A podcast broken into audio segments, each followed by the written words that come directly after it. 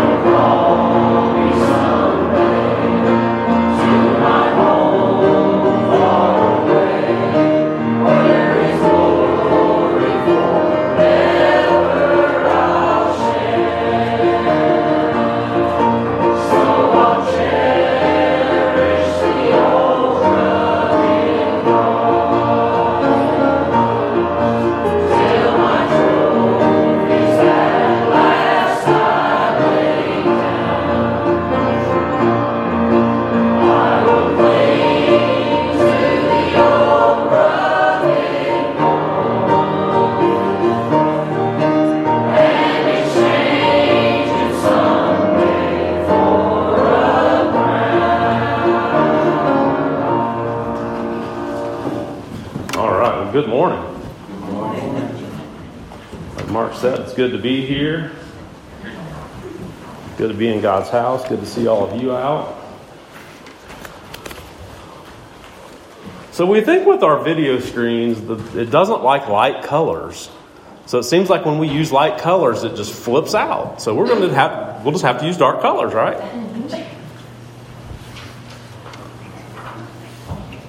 All right. So in our Constitution, we have what's called the rules of decorum. And according to our Constitution, we're supposed to read those for worship services and business meetings. I think quarterly, every half year, somewhere like there. So I'm going to start with that this morning. Should just take a minute.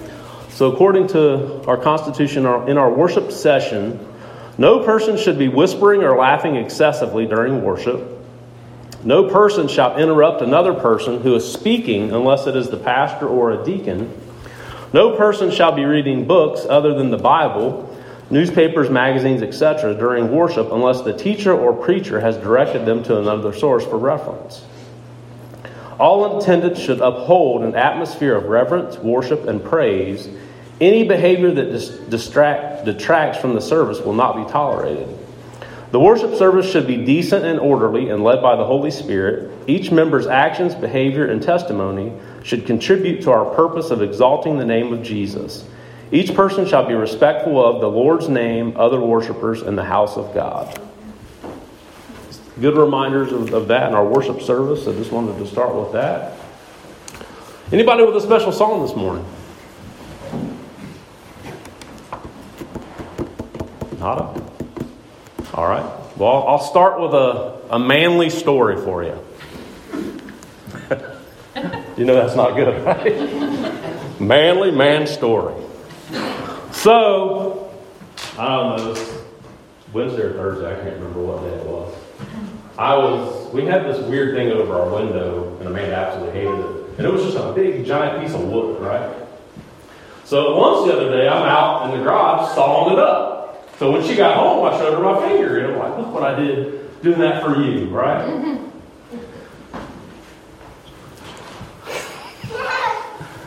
I actually did it trying to find a bag of tea.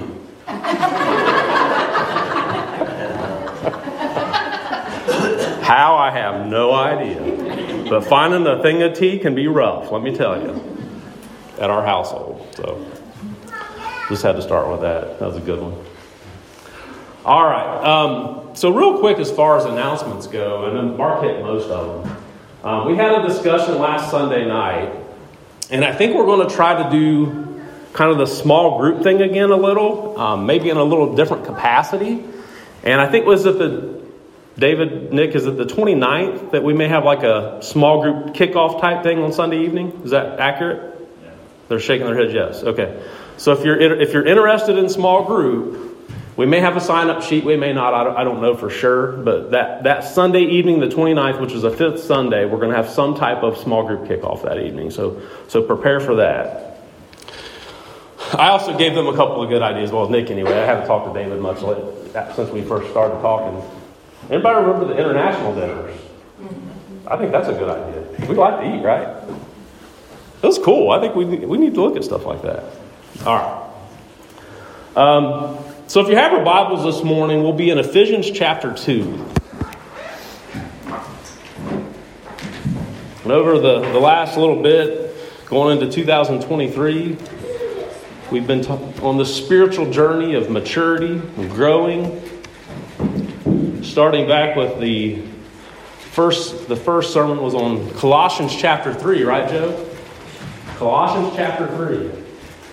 I have to apologize to Joe. When I asked that last week, he said Colossians 3. I was looking for commitment.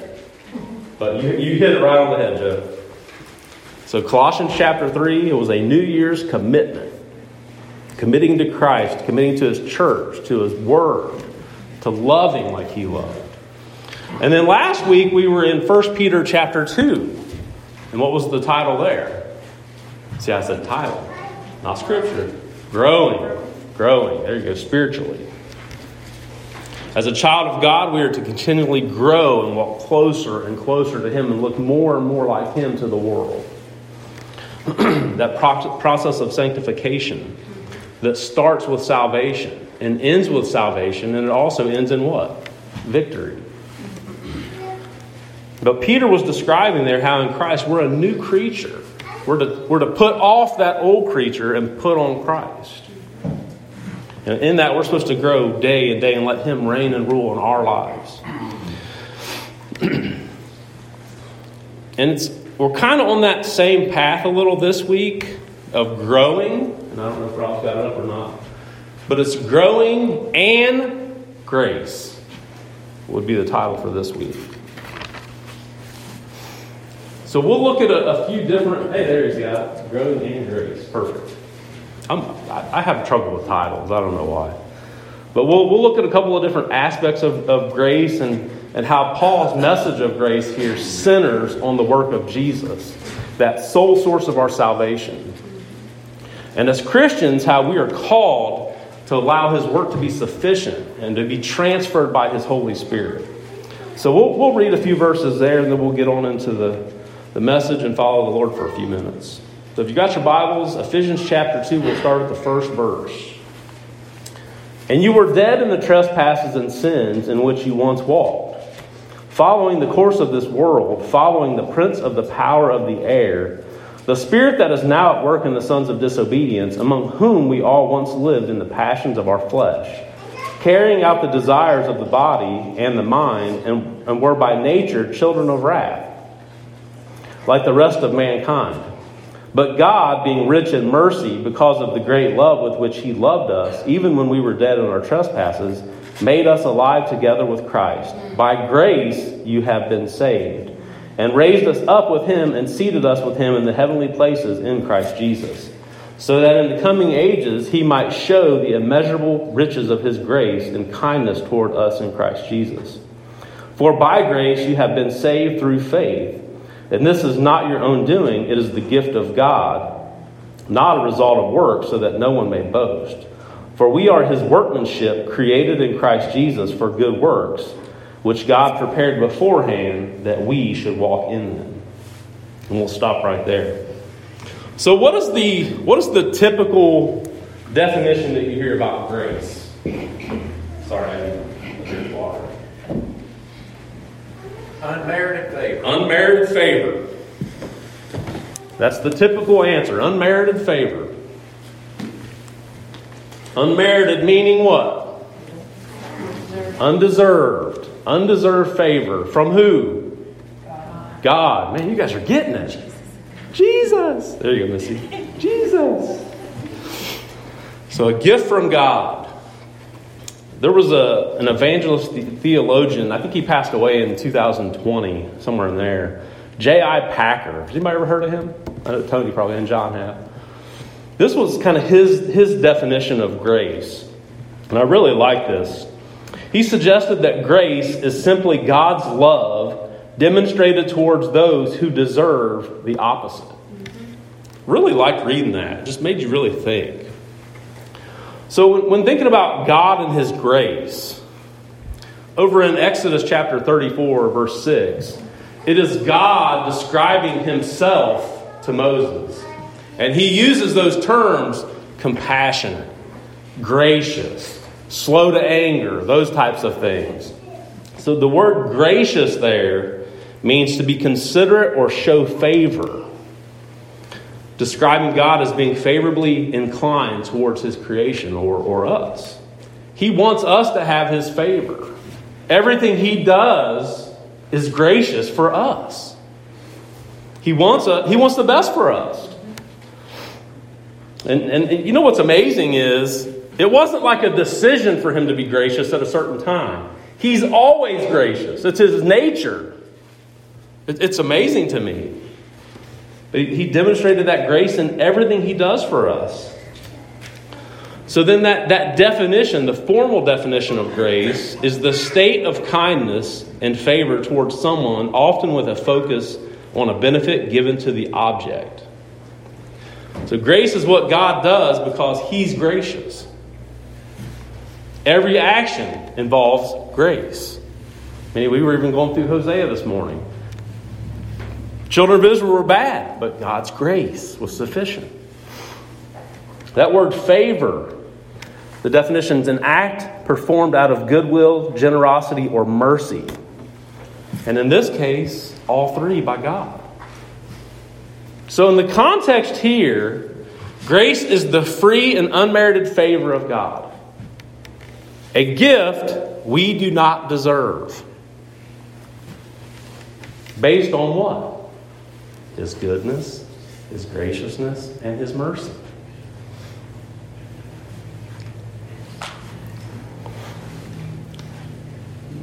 I was trying to think, I'm sure there's millions that you can come up with kind of describing grace. And, you know, of course, you go back to the, the kids and grandkids. So just say, you know, this week I said, you know, kids or grandkids or whichever you prefer. You know, if you're good all week, if you listen to mom and dad all week, if you don't get in trouble at school, if you don't get a yellow card casing, if you don't do this, if you don't do this, on Saturday we'll go fishing. Whatever it is. Well, as we all know, they probably broke that 10 minutes after that, right? It's been a horrible week. Rachel calls me like, come get these grandkids. Actually did that. And I take them fishing anyway. They didn't deserve it. But why did I take them fishing? Because I love them. Because I want to spend time with them. It's the same thing. The same exact thing. We don't deserve it, but God loves us anyway. It's amazing. It's absolutely amazing. So, what does grace do? So, we heard the definition of grace. But what does it do? And this is where the scripture comes into play.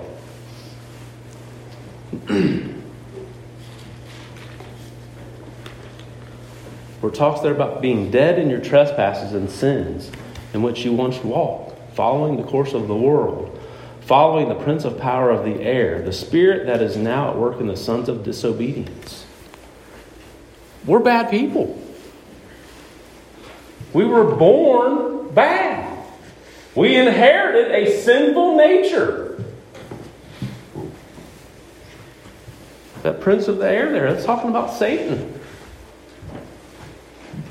We were selfish. Aren't we selfish? We're selfish people. Grace reverses that. It takes what we deserve death, hell, and the grave, an everlasting separation from God, and it flips that around. And God, instead of giving us what we deserve, gives us what we need. Gives us what we need through His Son Jesus.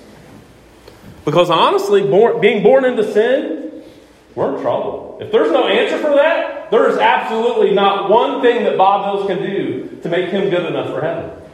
And there's not one thing any of you can do to make you good enough for heaven. The best, the best two words in the Bible.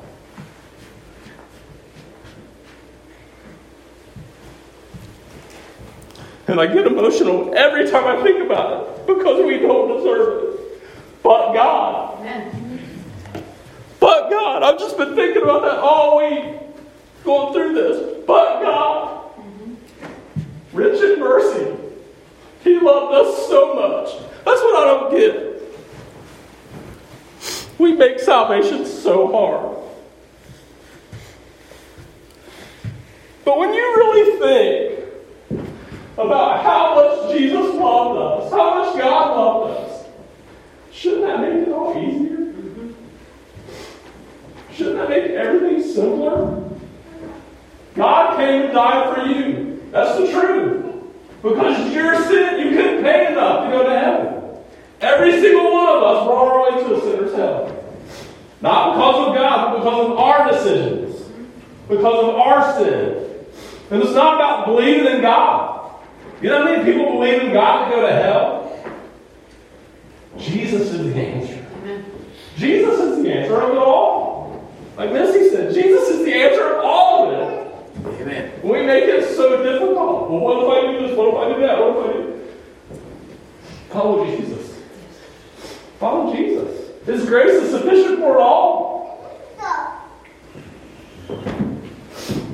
That's another one of my favorite verses that I've been thinking about all week since I've been thinking about grace. 2 Corinthians 12 9.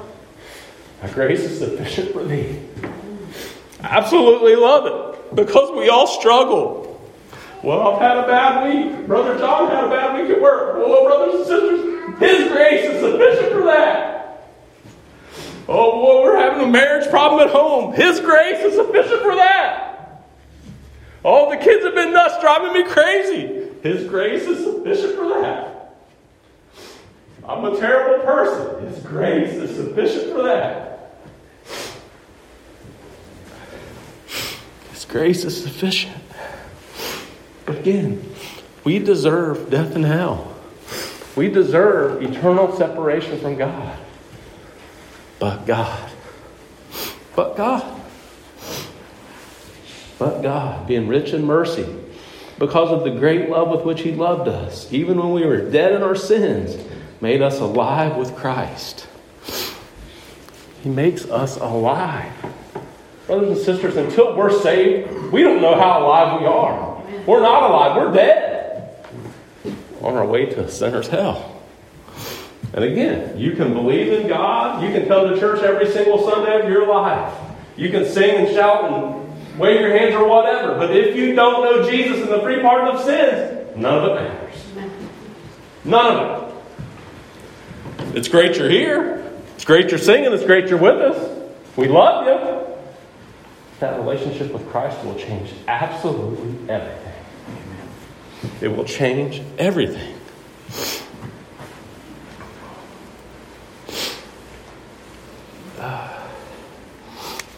But again, He gave us what we needed, not what we deserved. And that's justifying grace, that's saving grace. And that's the doorway to that new identity in Christ that we talked about last week. Putting on that new man. That's that justifying, saving grace. And again, it reconciles us back to God. In our sins, there was this great separation between us and Him. We couldn't get to Him. We couldn't get to Him. When Jesus was crucified, what happened?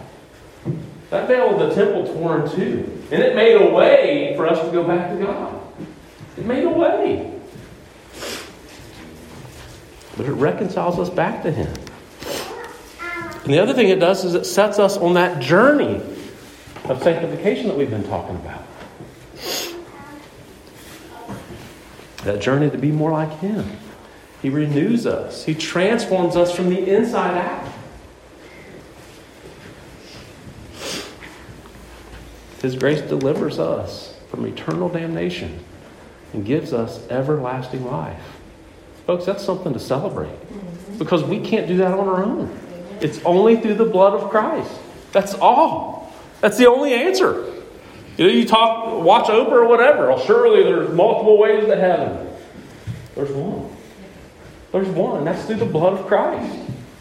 You know, I was listening to a pastor the other day, and he laid it out like this. He said, you know, a lot of people think there's there's multiple ways to get to God. And we're, you know, we're bad people because we say there's one way.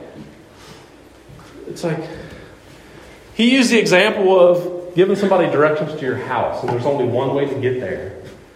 That's what that's what God did. That's what Jesus did. There's one way to get to heaven, and that is through Him. Amen. One way. Not 20, not 70. You can't do 15 jumping jacks. You can't check off the good list. You can't check off reading your Bible. Oh, I prayed today. I read today. I did this. None of that matters unless you have a relationship with Him. None of it. None of it. Has anybody ever read the, the story of John Newton? Does anybody know who John Newton is? I know there's Ryan talked about it long ago. John, who's John Newton, Ryan? He wrote Amazing Grace. I'm not going to go into it, but look that up. Look that up when you go home today. The story of that. It's pretty amazing. It really is. And every single one of us can relate to that. But I just wrote down a few a, a verse here of Amazing Grace. Amazing grace, how sweet the sound that saved a wretch like me. I once was lost, but now I'm found, was blind, but now I see. And when you read his story, boy, it puts it into perspective like you wouldn't believe. But again, every single one of us can relate because every single one of us have been lost. Every single one of us. But if you have a relationship with Christ, you're family. And you're on our way to heaven with Him. Like, but oh, I'm saved. I'm just going to sit here. Nope. Next part gets to that. Next part gets to that. Where does grace lead? Talk about verse 10 here. For we are his workmanship, created in Christ Jesus for good works, which God prepared beforehand that we should walk in them. You see, God saves you for a purpose, for a good work. He doesn't just save you to sit in, in, at home and pray and wait for God to come back. Every single one of us here have a purpose. Teach and preach, whatever, every single one of us have a purpose. Could be praying, could be talking to people, could be evangelizing, could be helping people, could be going to Second Harvest packing boxes, but you got to sign up. That's supposed to be a joke. Come on. You guys are a rough crowd. But that grace, if you really think about it, it involves two things. One is a gift. What's the other one? A response. God gives us the gift of salvation. Our response is what? Obedience. Yes, Lord. That's us giving Him a gift back for saving us. Get that? Like our obedience goes back to God because He saved us. We don't do good stuff to get saved. We do things because of that. Mm-hmm. Because of that love in our heart that God changed. That's why we do these things. That's why we go help people. That's why we go to Second Harvest to pack boxes. That's why we show the love of Christ to everyone. It's not to gain his favor. We have his favor already. He sent his only begotten Son to die for us. It don't get no better than that. It don't get any better than that. His grace is sufficient. We're his handiwork. He saves us to go do his work.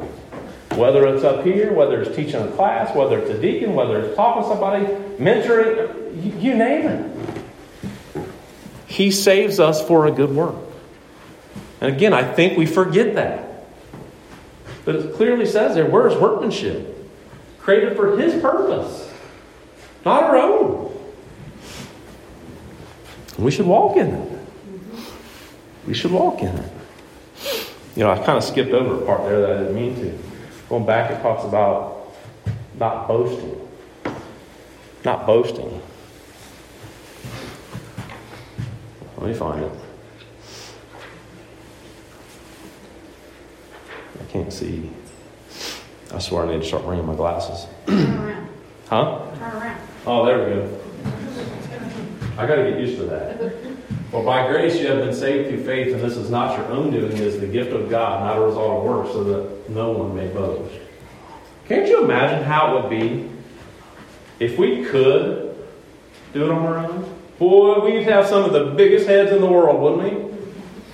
Oh, look what I did. People do that already. Look what I did. Look what I got. Look what. It doesn't matter. Unless you have a relationship with Christ, none of that other stuff matters. Great. You got a big house. Great. You got a big car. Great. You got a big checking account. When eternity comes, what's that going to do for you? Absolutely nothing. It can be gone like that can be gone like that. We can be gone like that. We're not promised the next breath. But we will one of these days, and again, not, not bad news, but every one of us sitting here is going to die. Unless Jesus comes back, every single one of us are going to die. Like, oh, that's bad news. Well, it is if you're not a child of God. But if you have that relationship with Him, it changes your whole perspective of everything. I don't want to die. I don't want to leave my family. But I know when I do die, I know where I'm going. I know where I'm going. And again, I'm not boasting because I did none of it. He saved me when I was nine years old. He saved me. That still small voice was knocking on my heart. I couldn't tell you much else about it. I couldn't, I couldn't tell you what he preached that morning. I couldn't. But I can tell you he saved me. Amen. I can't tell you that. I can't explain it. I don't know why, but he does. But I know that salvation is going to lead me home one of these days. But the other thing is, it can be joyous here. It can be joyous here. Again, we're supposed to be sharing that love of Christ here and now. Why are we waiting? Well, such and such. Don't wait. Share the love of God. You know, the other thing I, I, I was thinking about grace, the other thing that it does, or it doesn't do, is it doesn't give up. It doesn't give up on people.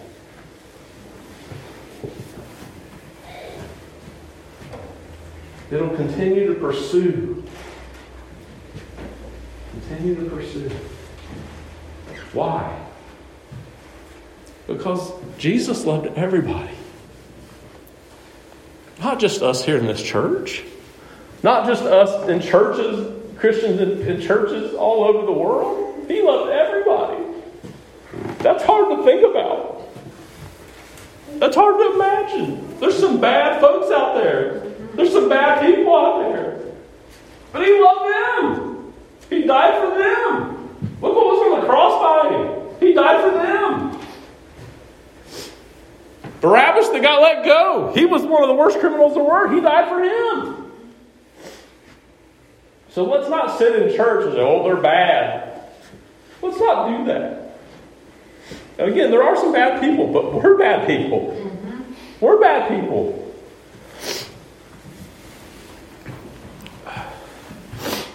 We're bad people. But we're his handiwork.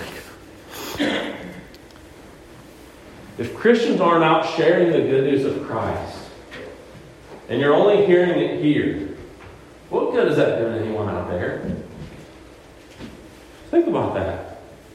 If you only hear about Jesus from here, from this area, from this pulpit, what good is it doing anyone outside this church? In your neighborhoods, in your school, at work? Other than Christy, I'm sure you guys hear it every single day, don't you? At Cedarville. Think about that. We Christians have a purpose. And that's really what this is about today grace, purpose, maturity. We have a purpose. Our purpose, it's not just the, the ministers, pastors, whatever you're going to call us. It's all of our purposes to go out and share the good news of Jesus. Every single one of us. If you're a child of God, we are to share his pur- or share his good news. We're to share his good news.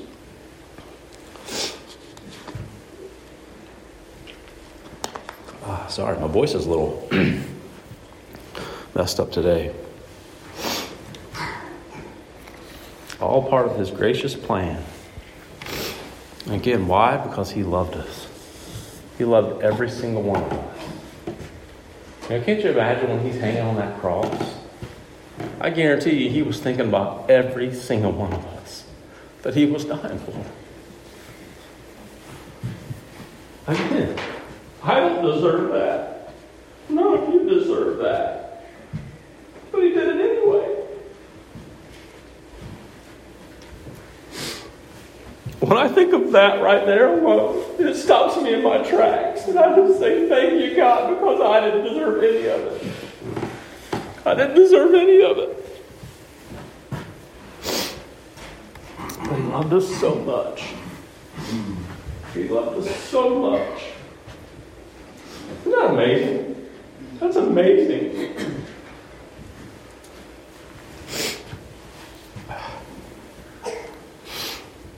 So, a couple questions to leave with this morning. First one Have you ever experienced that saving grace? You, this comes down to you. Have you ever experienced that grace of God? Do you have a relationship with Him? As Sister Debbie said in her prayer, it'd be awesome to see somebody get saved this morning. It'd be awesome for someone to turn their life over to Christ Say, here, here, you know better than I do. You take the wheel. I can't get there on my own. You paid the price for me. I'll accept it. You know, again, we, we try to make salvation so hard sometimes. Well, what do I got to do to be saved? Well, you got to walk 10 paces up here. You got to get down on your knees. You got to cry your eyes, like, eyes out like Bob does. Then you have to get up and shout and say amen. No, you don't. All you have to do is believe. All you have to do is believe that Jesus died for you. He'll take care of everything else. He'll take care of transforming you. You know, I was watching something the other day. This pastor was talking. Somebody said, Well, if I get saved, do I have to stop doing whatever it is? Smoking, drinking, whatever you want to call it. And I liked his answer because we're bad at this. He said, Most people will say, Yes. To get saved, you have to stop doing X. His answer was, No. His answer was, God will help you. That changes everything. That changes absolutely everything. And I don't know who needs to hear this stuff this morning. But God changes everything. That relationship with Christ changes everything. I've seen it, I've been through it. God, get me out of this situation. God, help me to stop doing this. God, help me to stop talking like this. God, help me to stop looking at people like this. We've all done that, haven't we? Mm-hmm. We've all done that. But he said, no. If somebody says, Pastor, do I have to stop doing X to be saved? Absolutely not. God will take you there. Christians will say, "Oh yeah, yeah, yeah." To be a Christian, you can't drink, you can't smoke, you can't cuss, you can't, you can't play poker, you can't play euchre, you can't. That's crazy, by the way. I love euchre.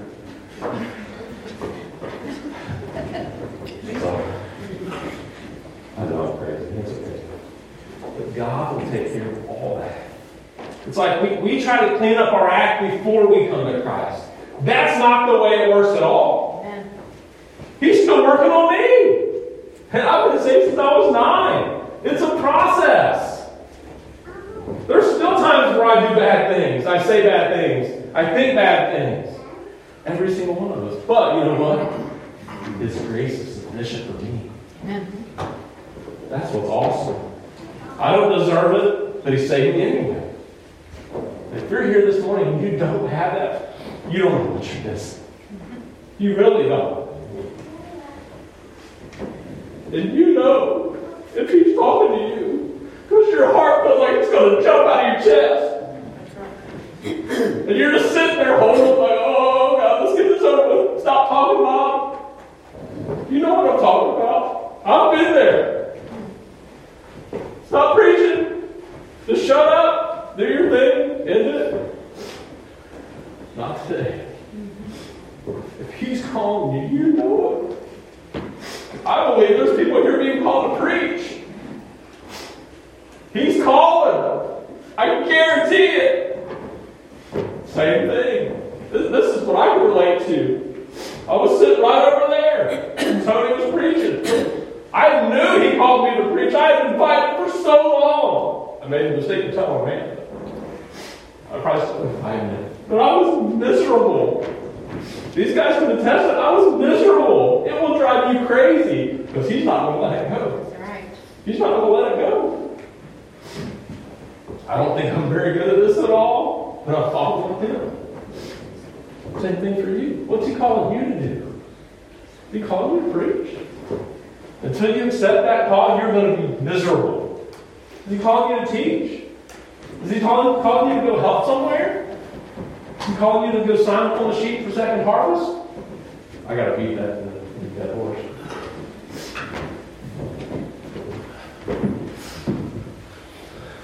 If you don't know him this morning, don't leave here without knowing him, without a relationship with Jesus. Again, it's not about knowing, you know, God exists. If that was enough, boy, there would be a whole lot of people out there that are happy this morning. But it's not enough. You have to believe in Christ. You have to believe that Jesus came and died for your sins. And again, we try to make it so hard. We try to make it so hard. Second thing is, if you have accepted that free gift, are you growing in it? Are you growing? Last few sermons. Are you committing? Are you getting in His Word? Are you praying? You know, as a pastor, you wouldn't think I would need help think, knowing how to pray, right? I really struggle with praying. I actually put a reminder on my phone every morning at the same time. Pray. We need that. Or a reminder to read, or a reminder to meditate, or a reminder to whatever. We need that. But are you growing in Christ? If you're not growing, if you have a relationship with Christ, if you were saved and you're not growing, something's wrong. Something's wrong. And you need to evaluate that. You need to evaluate that. All right, you guys are done with me. I can see it. All right, Brother Joe, Brother Mike, would you get a verse of the song? We'll have everybody stand this morning. My prayer this morning is in either of those situations, you just follow the Lord. And again, that doesn't necessarily mean you have to come up here and cry your eyes out and tell everybody what you've done and whatever. Get right with God this morning in either capacity. It can be at your seat, it can be up here. We'll pray with you. Absolutely. Our church would love to pray with you. We don't do that near enough, actually. But you don't have to. Not too long ago, I prayed with somebody in that room right there, and she got saved. It was awesome. Absolutely awesome. It's a scary thing to come up here in front of everybody. I'm still getting used to looking at all you weirdos. I'm just kidding. I'm just kidding. But love every one of you. Just pray that you follow the Lord this morning. Brother Joe, go ahead.